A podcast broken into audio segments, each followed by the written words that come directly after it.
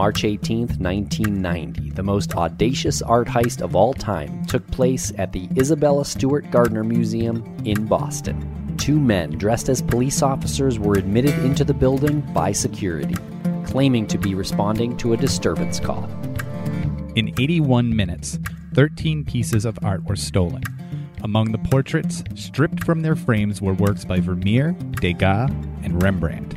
Estimated at half a billion dollars, the heist has been categorized as the largest and most frustrating of all time. Theories of their whereabouts and those who perpetrated the crime are abundant. In this podcast series, we will dig as deep as possible into the case, the theories, and the social and economic impact the greatest unsolved art heist of all time had on the community. This is Empty Frames.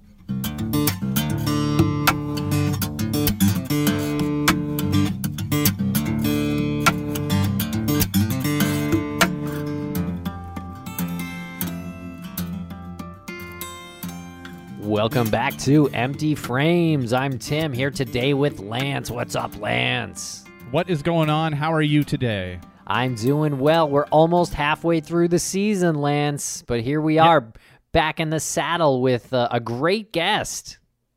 Her name is Shayna Roth, and remember back in season one when we had a sort of mid-season break in the actual heist talk, and we spoke with Liz Lenz, who is an Isabella Stewart Gardner enthusiast. Uh, this is sort of similar. I always like these a uh, little bit of a calm before the storm on the Sea of Galilee type episodes. Ooh, I see what you did there.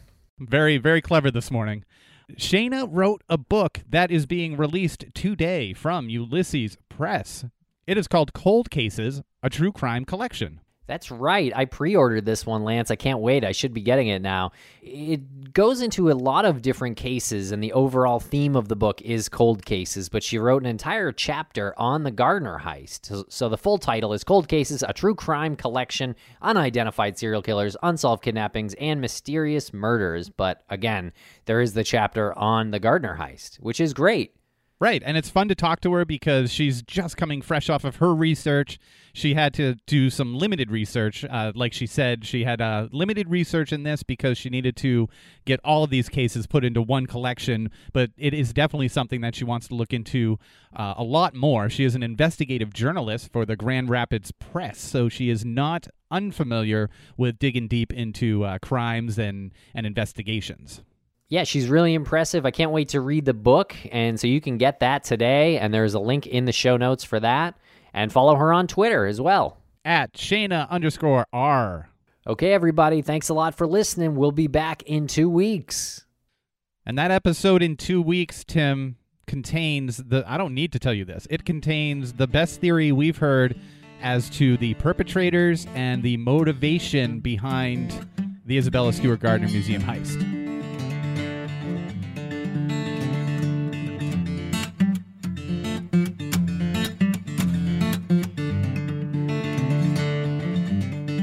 We are being joined now by Shayna Roth, author of Cold Cases, a true crime collection. How's it going, Shayna? I'm doing really great. How are you guys doing? We are doing excellent. So excited to talk to you because there comes a point in our seasons of Empty Frames where we have a guest on that isn't a, a, person of interest in the in the heist itself. Um, somebody who is more of a neutral party, someone who's has a particular talent, and yours happens to be writing. And this book, which is due out, oh, I think it's due out today, uh, the day that this is this episode's being released. So. This, this book, uh, you were gracious enough to give us the chapter which you depict your research and, and uh, a, a, history of the Isabella Stewart Gardner Museum heist. So we love this moment in the season to have someone like you on. well, I'm thrilled to be here. Uh, was very excited to to hear about you guys and to hear about your interest in uh, in my work. I know you guys have done extensive work on this case, so hopefully I can add a little something something to it. Fantastic, fantastic. I I want to talk real quick about your book, which is out um, just reading the chapter that you uh, allowed us to read was awesome, and thank you. Uh, makes makes me want to. Um, Tim, I think you pre-ordered it, right? you have already. I sure did. Yeah. If we're really playing this game, it should have it should have arrived at my house today.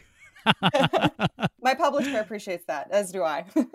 Well, I can't. I can't wait to read it. But really, though, not the jokey voice. I really want to read it.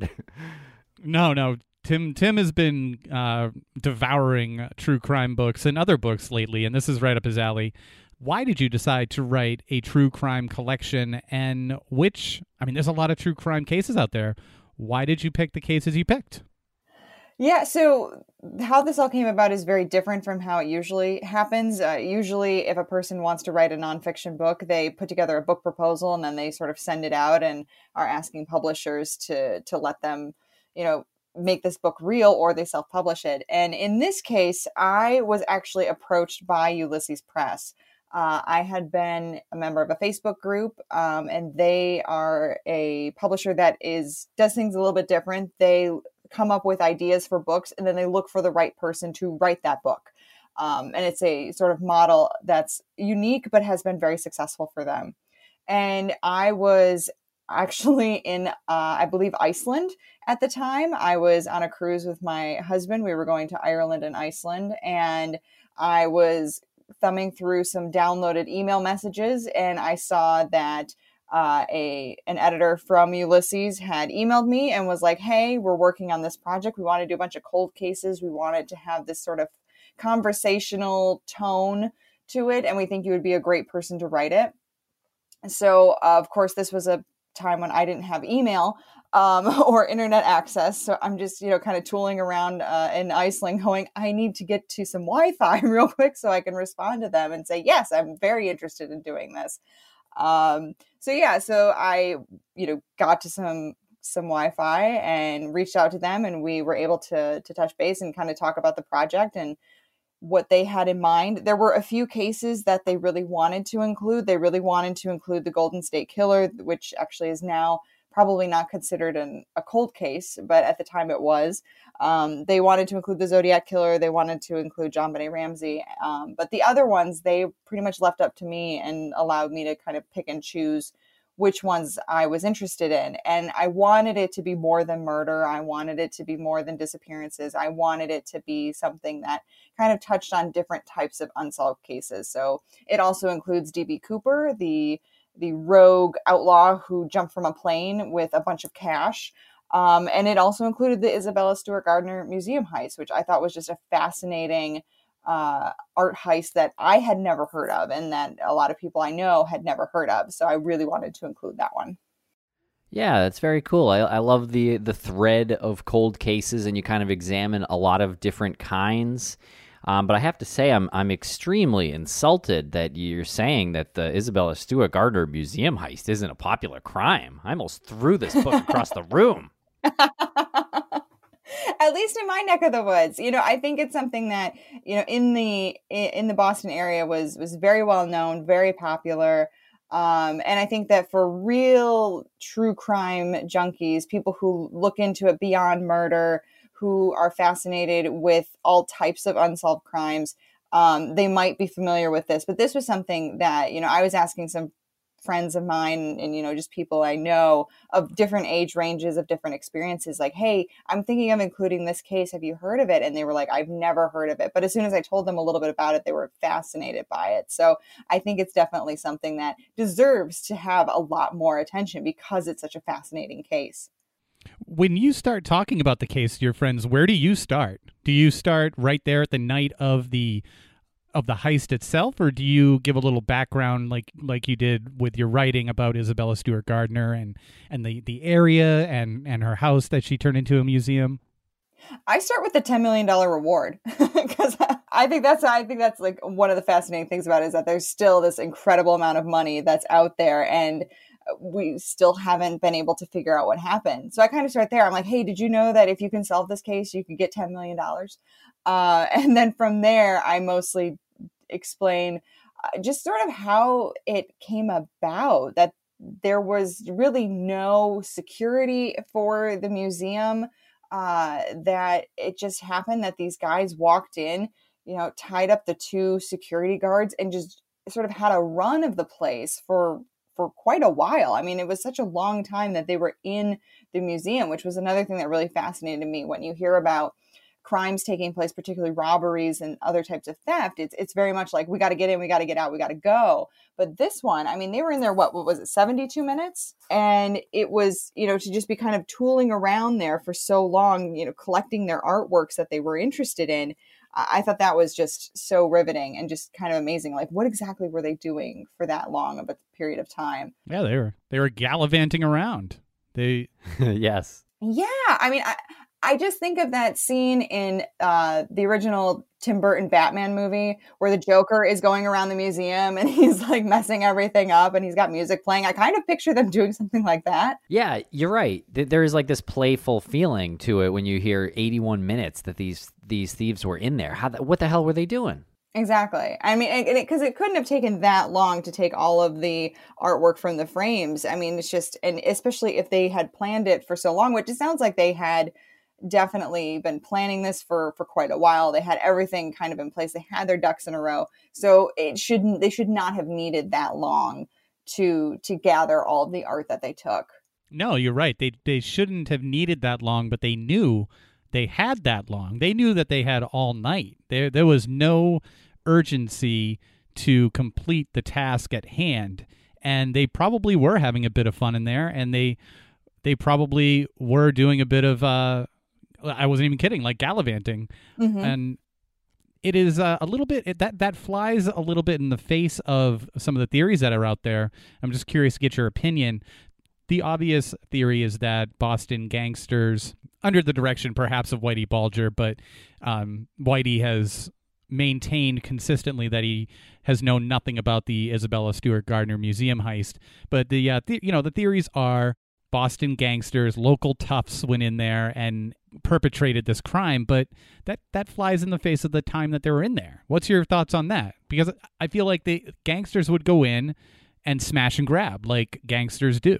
A hundred percent. I mean, I think on some level, it could potentially be supported by sort of just how they cut the pictures out of the frame. You know, that shows a bit of a level of sort of not caring or not understanding how to take care of this art on some level. But I mean, I really can't imagine that you would have, you know, these, like you said, these, you know, street tough guys coming in and being like, oh, you know what I'm going to do? I'm going to wander around the museum, you know, for upwards of an hour, just, you know, kind of picking and choosing my artwork and taking what I want and, and just spending all of that time. I mean, I think seasoned criminals know, like, I got to go in and I got to get out and get away from it as much as possible, as quickly as possible but at the same time, I mean, I'm sure that this person had to have been seasoned in a different way. Like they must have known that that they had that time on their hands, that they didn't need to, you know, run in and run out because the alarms were not going to go off.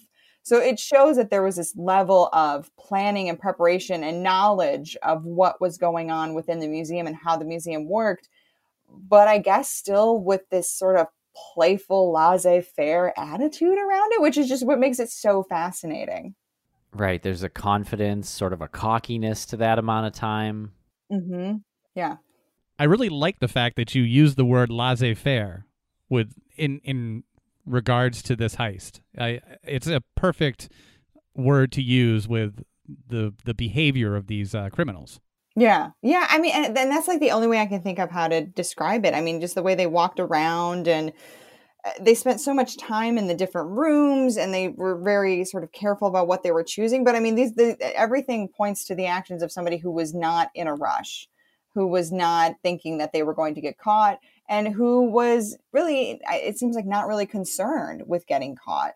Yeah, and this brings up the obvious um, blue room incident where the Chez Tortoni was taken off the wall, and apparently the motion sensors were working properly that night. And so that kind of means that one of the guards uh, might have taken that off of the wall in the blue room. How do you feel about this one?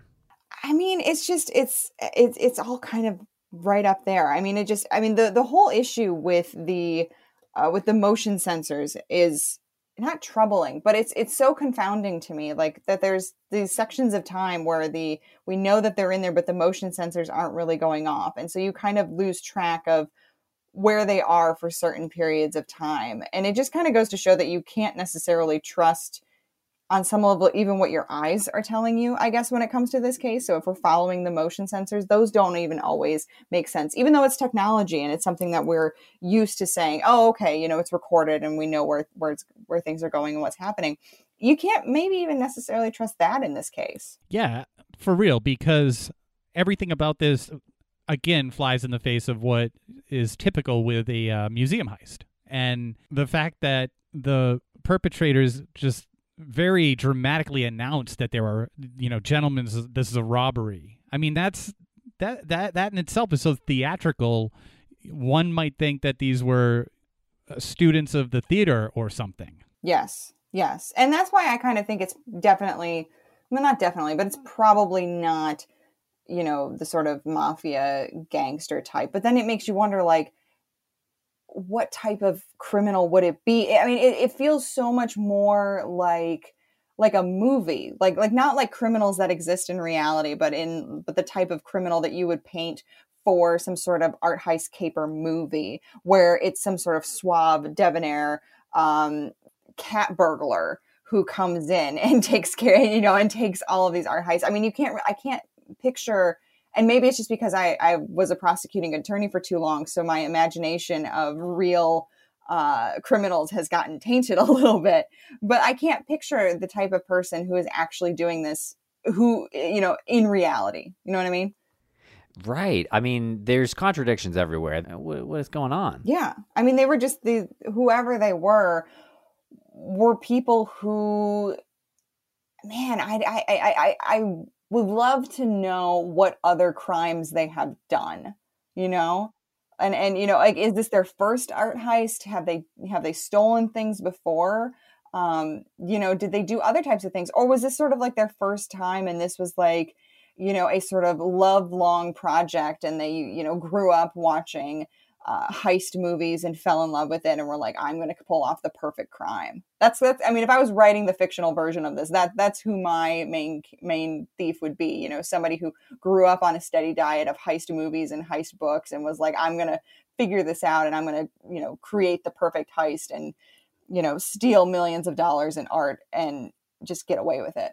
Right Lance, it's 2021. Things are looking brighter overall in a lot of ways, but it's been up and down lately, especially last year. And is there anything in particular that interferes with your happiness? Well, I mean, a lot of things interfere with my happiness and, and prevent me from achieving the goals that I set out to do. You know, uh, anything from the topics that we discuss on this show, the true crime topics, or, you know, anything that's going on in the world today obviously it's going to have some impact on my happiness and, and preventing me from achieving my goals. How about you? Well, I would say the same, but I have experienced something incredible, something called BetterHelp, and they assist me and they matched me with my own licensed professional therapist. And I connected with her in a safe and private online environment. Right. We are very lucky to have BetterHelp as our sponsor for this show. Like you said, you connect in a safe and private environment. You can start communicating with them in under 24 hours, and it's not self help, it's professional counseling. And I can send a message anytime, and uh, they'll get right back to me uh, with a thoughtful response. And then we schedule a weekly video or phone session. And you really hate waiting rooms. As we all know, you're famous for your hatred of waiting rooms. This, you can totally avoid the waiting room. There's no need to sit around and wait. And BetterHelp is committed to facilitating great therapeutic matches, so they make it easy and free to change counselors if needed. Well, that's right, Lance. It makes it easier on me because of the waiting room thing. And I could just send a text and I don't even have to like wait around for a while. I just put my phone down and deal with it later, you know, whenever I feel like it.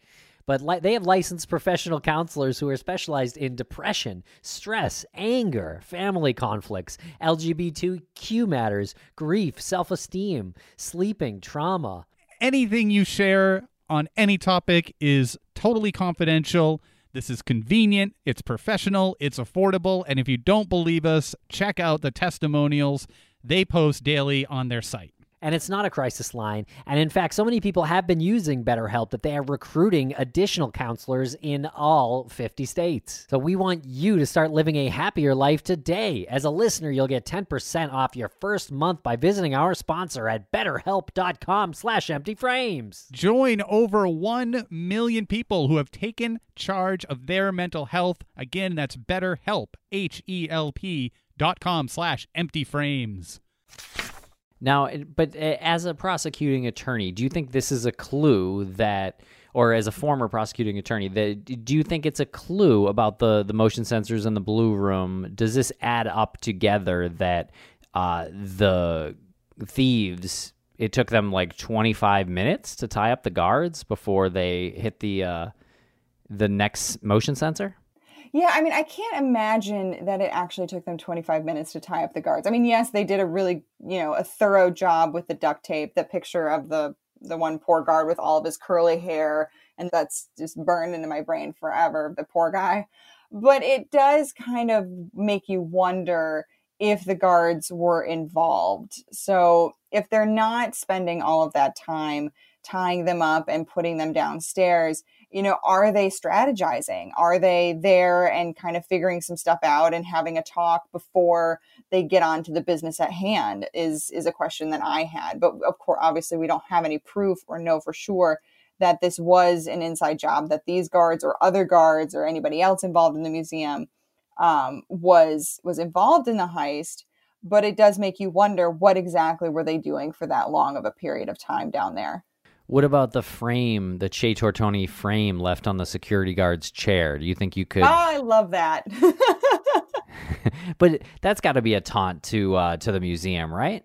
Yes, yes. I was going to mention that. Yes, that's just another you know sign pointing to the attitude and the sort of craziness of the people who who pulled off this heist. I mean, that is the definitive nana nana nana right there. You know, they're like, we're going to pull off this art and, you know, just to sort of really stick it to you, we're going to leave the frame, an empty frame on your desk. I mean, it's just, it's, it's so perfect. Do you think that that might be indicative of it being an inside job that one of the employees, it, it might have been a little bit more personal I think so. I mean, it does feel personal. You know, it does make that feel personal. You know, if you're going to go through that extent to to sort of you know twist the knife a little further, it does seem personal. Um, it reminds me of another case in the book, which is the uh, Mad Butcher of Kingsbury Run, which was um, also known as the Torso Murders, where he left a he would leave notes to the inspector Eliot Ness um, you know, after the fact, after he had, you know, been released and Eliot Ness was convinced that he had done it, that he had, you know, dismembered all these people and was leaving body parts all over Cleveland, um, or Kingsbury Run rather. And it's just, it's one of those things where it gets per, if in that case, it was clearly something that was getting personal. You know, he left one of the bodies almost right outside the police officer's uh, station and then after he had been interrogated and then released, he sent, you know, taunting notes to Eliot Ness. I mean, you do that sort of thing when it becomes personal and when your ego has gotten so big that you think, I just cannot be caught. So, of course, I'm going to you know, just sort of rub that salt on the wound even more. And that's what it feels like in this case that for whatever reason, they had either something else to prove or they just really had that high ego thinking I could never get caught. Um, and maybe too, it was it was personal and like they had something to you know something against the security guards or the museum itself. I mean, it may have just been some sort of a um, taunt to museum lovers in general. Like, look at your precious works of art. Look what I can do. Hey, it's Kaley Cuoco for Priceline. Ready to go to your happy place for a happy price? Well, why didn't you say so? Just download the Priceline app right now and save up to 60% on hotels. So, whether it's Cousin Kevin's Kazoo concert in Kansas City, go Kevin, or Becky's Bachelorette Bash in Bermuda, you never have to miss a trip ever again. So, download the Priceline app today. Your savings are waiting. Go to your happy place for a happy price. Go to your happy price, Priceline. Well, Shayna, you certainly piqued my interest there with the uh, Eliot Ness case. I'm not sure if you're aware. We have another podcast. It's wildly popular called Crawl Space. That uh, we feature a bunch of different cases. So feel free to hop on those airwaves and uh, talk about any one of the cases coming up in your book uh, on the 14th. So that is an open door invitation. I will do the circuit, guys. yep. No, no, no. Just our show. um, but uh, hey, a question about uh, the heist again. How much research did you do on the artwork itself? Were you digging deep into all of the pieces of art, the the storm on the sea, and um, the concert? How much did you look into this? And I guess in a in a way to maybe identify why they took certain pieces that they took. Yeah, I wasn't able to dig too deep into the works of art itself. I you know, I was kind of hoping that something would uh, stand out to me to sort of find some sort of connection between these pieces, other than you know them being very valuable pieces, um, and uh, for some of them, uh, you know, really highlights of the artist's uh, you know, sort of body of work that the museum had. Um, so for the most part, I stuck with, you know, what the uh, Stewart Gardner Museum had to say about them, you know, what a few different um, art historian, you know, websites, Google searches came up with um, for these works of art. But I just, I, you know, I did think that it was interesting when I would look at the the different pictures that they picked, some of them were just they were you know, and I'm not like a big um, art historian. I, I, took I took an art history class in college, and that's kind of the, I love museums, but that's kind of the extent of it. You know, I didn't find their the pictures that they picked to be at least not all of them to be super interesting or you know none of them were like oh that's something i would need to have in my life or in my uh, you know on my wall but it was yeah i mean they were just there were there's a very interesting variety of pictures that they took but yeah, but as far as finding some sort of connection amongst them, other than them being very important pieces that the museum happened to have, I wasn't really able to come up with a big connection with them. What about you guys? No, I mean, the more you look into them, the, the more confusing it becomes because it it is it is so frustratingly random, and you find out after you've researched uh, Storm on the Sea and the concert and Chez Tortoni, and you can't seem to find any sort of connection that would give you a reason why they took those it's really frustrating. And and then it's like well does it even matter why they took those? Yeah i don't know. I mean rembrandt ha- obviously had a history of being stolen. I mean Myles Connor has connection to two of the items that are stolen in a in a circumstantial way um, being that uh, he had stolen a, a, a, Rembrandt from a Boston museum at one point to use it to get himself a lesser prison sentence. And he was a big fan of uh, ch- the Chinese art and uh, vases like the uh, the Gu. And he had apparently cased it at one point. And so th- that's kind of the only question where, where I say I think you can maybe point to him having uh, worked on this plan at some point. Right, but he was in prison at the time, so add a layer of frustration there. So if he did pull this off, it was under his direction and he enlisted others. But that that dude's definitely not living high on the hog right now. No. He definitely did not cash in on these uh, uh by any means. So it does it does uh it, it is an interesting um it is an interesting uh like sort of sort of side investigation, but no one's ever no one's ever just come out and said something that you know yeah that was that was uh that was a Myles Connor plan and and I was the guy who went in there and tied up uh, Rick Abath. I mean, well, except Myles Connor, he's the one who said it was his plan. Oh, that's. Yeah, except Myles Connor. Probably had nothing to do with getting a book deal or anything. yeah, that's the question you don't really know. But wh- what do you think about um, Master Thieves and Steve Kurkjian's, um, you know, I guess theory about Louis Royce? Oh yes, he used to sleep in the in the Gardner Museum to stay warm at night. I thought that was potentially the most credible-ish theory that I had come across was was his involvement and the Rossetti gang. That being said, I mean, if we're thinking of the profile for lack of a better word or for lack of a, you know, better non not quite so overly used word. If we're thinking about like the profile of the people who were involved in this they don't really fit that you know? They're they're not really art lovers.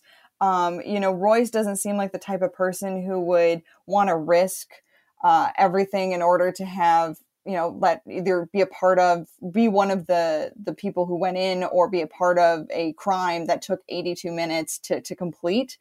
Um you know i mean it, it was it's it's interesting because it involves whitey bulger obviously it's interesting because it involves the mafia as I was going through and I was looking through all of the theories for all of these different cases, so there's 10 different cases, there's 10 unsolved cases, everybody's got theories. There's multiple, multiple theories.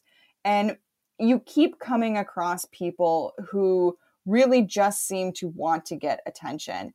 The number of people who have come forward and claimed my father was the Zodiac, or my father killed the Black Dahlia, or I got an uncle or a sister or a brother's cousin who was involved in this unsolved crime is remarkable. So there's really no shortage of people who maybe they know something but are willing to exaggerate their involvement or what they know or even just sort of make up out of whole cloth just to sort of get that attention or potentially get a book deal or something like that. And that was kind of what I saw when I was hearing when I was reading up on him is that, you know, maybe he had some sort of very mild tangential involvement that he wanted to sort of blow out of plate proportion in order to get something out of it one thing that we should probably talk about a little bit more, and I believe you referenced it from Stephen Kurkjian's book, Master Thieves, is uh, the incident that took place on January 15th, just three months before the Gardner Heist Museum was uh, was robbed. The incident about two men dressed as Boston police officers demanding to enter the Museum of Fine Arts in Boston. What did you make of that? Oh, the dry run. I thought that was fascinating. Um, which I keep saying, I keep saying fascinating, but I mean, this whole thing is just so remarkable what I found interesting about that, not only that it seems to sort of be a type of dry run and sort of an experimentation of people trying to figure out which museum can I get into with very little force. Um, I thought it was really interesting in sort of after the Gardner Museum heist took place, how they then sort of came forward almost as a way of being like, well, see, check out our amazing top shelf security. I mean, it became sort of like a bragging right on some level for for the other museums because they were like, well, they didn't get in on us. So the problem is with you guys. And it almost seemed to be a way for for them to to reassure themselves, I think on some level that what happened at the Gardner Museum wasn't going to happen to them um, because I would imagine that given how little security these museums were dealing with at the time, you know, they didn't have a bunch of, um, you know, high tech equipment rigged up for the most part. They had people, you know, people getting paid minimum wage um, that were protecting these priceless pieces of art. Um, you know, I think that was a way for them to kind of calm themselves down on some level to be like, well, you know what, may have happened to them, it's not going to happen to us. Um, but if it was the same people that were doing it, I think it shows this sort of level of intention and this level of um, creativity that they were working with. Like they had multiple scenarios that they were working, th- workshopping. I mean, maybe this was a troupe of actors, who knows? Um, but they had, you know, multiple things that they were working on. They were trying to figure out um, the best way to go about doing this. Wow, that's an interesting one. A, a troupe of actors. yeah, I mean, again, it does have like a playful ring to it, even though you know the the paintings were brutally cut out of the frames and smashed in some cases. So, yeah, it's definitely a uh, a bizarre crime. What is like your overall view of it? Like having looked at the other ones, do you think this will ever be solved? I think that it could be solved um, because I'm an optimist in my in my dark dark heart i'm an optimist. However i think it's probably going to end up being somebody or some persons who are not necessarily on our radar right now. I mean i really don't think that there is this alleged mafia involvement at least not directly. Maybe it was some sort of you know three degrees removed association to it. Um, but i do think it's possible. I mean t- you know as long as they keep that that reward out there. I mean, that's very motivating for a lot of people who know about it um, or who have the ability to kind of dig into something like this. What I think might end up happening, though, is that we find out who did it, but the works of art are no longer available. That either they've been destroyed or they're lost or something like that. I mean, I, what I thought was very telling was, and why I included it, was when one of the um, art directors or an art historian was explaining sort of the how what how you have to take care of these pieces of art you know the the steady temperatures that they need. They need steady humidity. Um, they need this sort of stable environment kept away from, from light wrapped in acid free paper. I mean i just can't imagine that whoever took these pieces of art and butchered them out of their frames is really taking care of these works of art. So i think you know if the case is ever solved it'll be bittersweet because i don't think those works of art are coming back yeah you don't think that they're in some uh, underground humidor i really don't well what do you make of the current re- recovery plan being the $10 million for all of the pieces of art returned in, in good condition. We know that they're not in good condition. That's impossible. They were nearly destroyed when they were stolen. What do you make of that? Yeah, I mean, I think that if I was somebody who was really uh, focused on solving this case, hoping to get that money, I would probably want to make it clear at the outset. Like, let's say I've solved the thing to be like, hey, I have all the information you need, but uh, you're going to need to still give me the money despite the artwork not being in great condition. Because I think we we all know that that's that is just it's a pipe dream to think that all of these things are in good condition you know maybe the vase or the finial or however you say it are, are going to be in good condition because they're not pieces you know they're not paintings but the paintings themselves i mean let's face it they're they are they're probably not doing great we have a uh, another guest on his name is turbo paul hendry and he has developed a plan to return the artwork in a, a, uh, piecemeal style. So if anyone has access to certain pieces of art that were stolen, they can return, you know, say a Degas, and they can get 300,000 for it and, or they could return the concert and they can get 2 million dollars for it. What do you think of that? Something a little bit more structured for getting the artwork returned as opposed to figuring out who stole the artwork. Oh, so you think that um that the people who have the artwork are going to eventually just sort of surreptitiously bring it forward? Is he like a broker for stolen art? Well, he's sort of like a yeah, he's like a liaison between criminals and people who are investigating uh, art art theft. I want that career. Yeah, he's a he's a former he's he's from the UK and he's a former knocker. So what he would do is knock on the doors and of these rich homes and he would case them from the outside or perhaps he would get inside if he was uh, cunning enough and then he would report back to the actual thieves and they would go in and they would do their uh, their theft and uh, he he retired from that business and went to the other side and started using his powers for good. I like that. You know, I think that that's that's yeah, I think that's probably something that could happen. And I think that what would it, what it would end up being is I mean, if we think about how old this case is, it's not terribly old, but the people who were involved are probably starting to get up there in age. I'm guessing they were living a, you know, not super safe lifestyle if they're going and, you know, robbing museums. Uh, it might end up being that somebody comes across in, you know, their their grandfather's or their cousins or their uncle's basement and comes across these works of art and they're kind of garage sale style determine oh hey i think i might have some. Maybe maybe they'll wind up on antiques roadshow. Who knows? But that could also be some way that these works of art are figured out is maybe a few years from now. Some relative or somebody discovers them in a basement and then goes hey i should bring these ones forward and we'll maybe that's how it'll come about.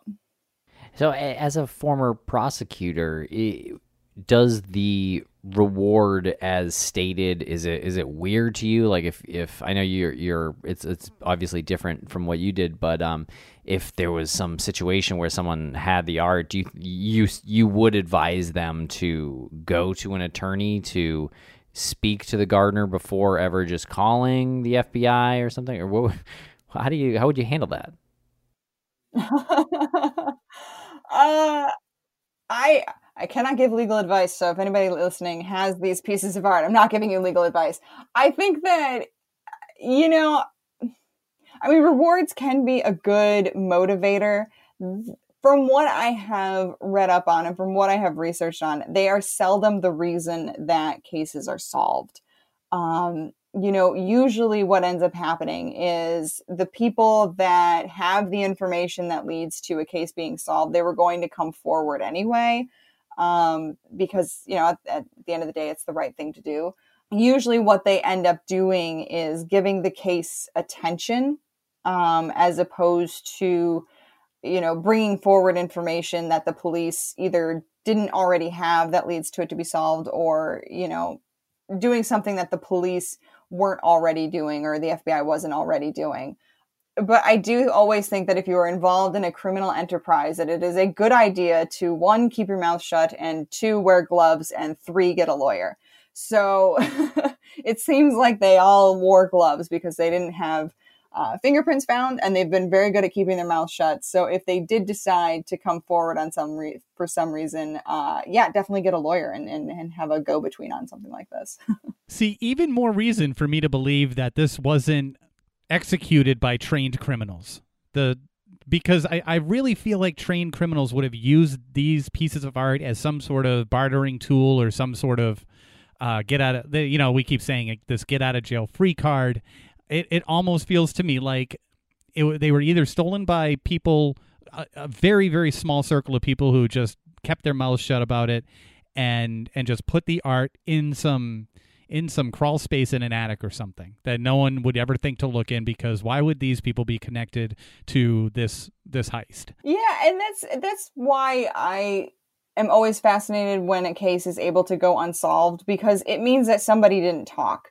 And for the most part, people talk. I mean, they just, they do. I mean, the, and this is coming from experience of just sort of like the really low level, sort of day to day crimes that happen. It's usually because criminals aren't that smart. I mean, they're, they're, they're resorting to crime for a reason. And in a lot of cases, it's because they don't have a very good education, maybe, or they just, you know, want to find an easy way out of something or, you know, various other reasons. But you know, eh, to to get people to not say anything, particularly when you have multiple people involved. You know, we got at least two people, but let's face it, it's that the two people that were there, but let's face it, there was probably more people involved in it um, you know, for nobody to have said anything for so long is just so remarkable to me. Yeah, it is really remarkable. And there are so many good eyes looking into this. We have the Indiana Jones of the art recovery world, Arthur Brand. We have Paul Hendry. We have Anthony Amore.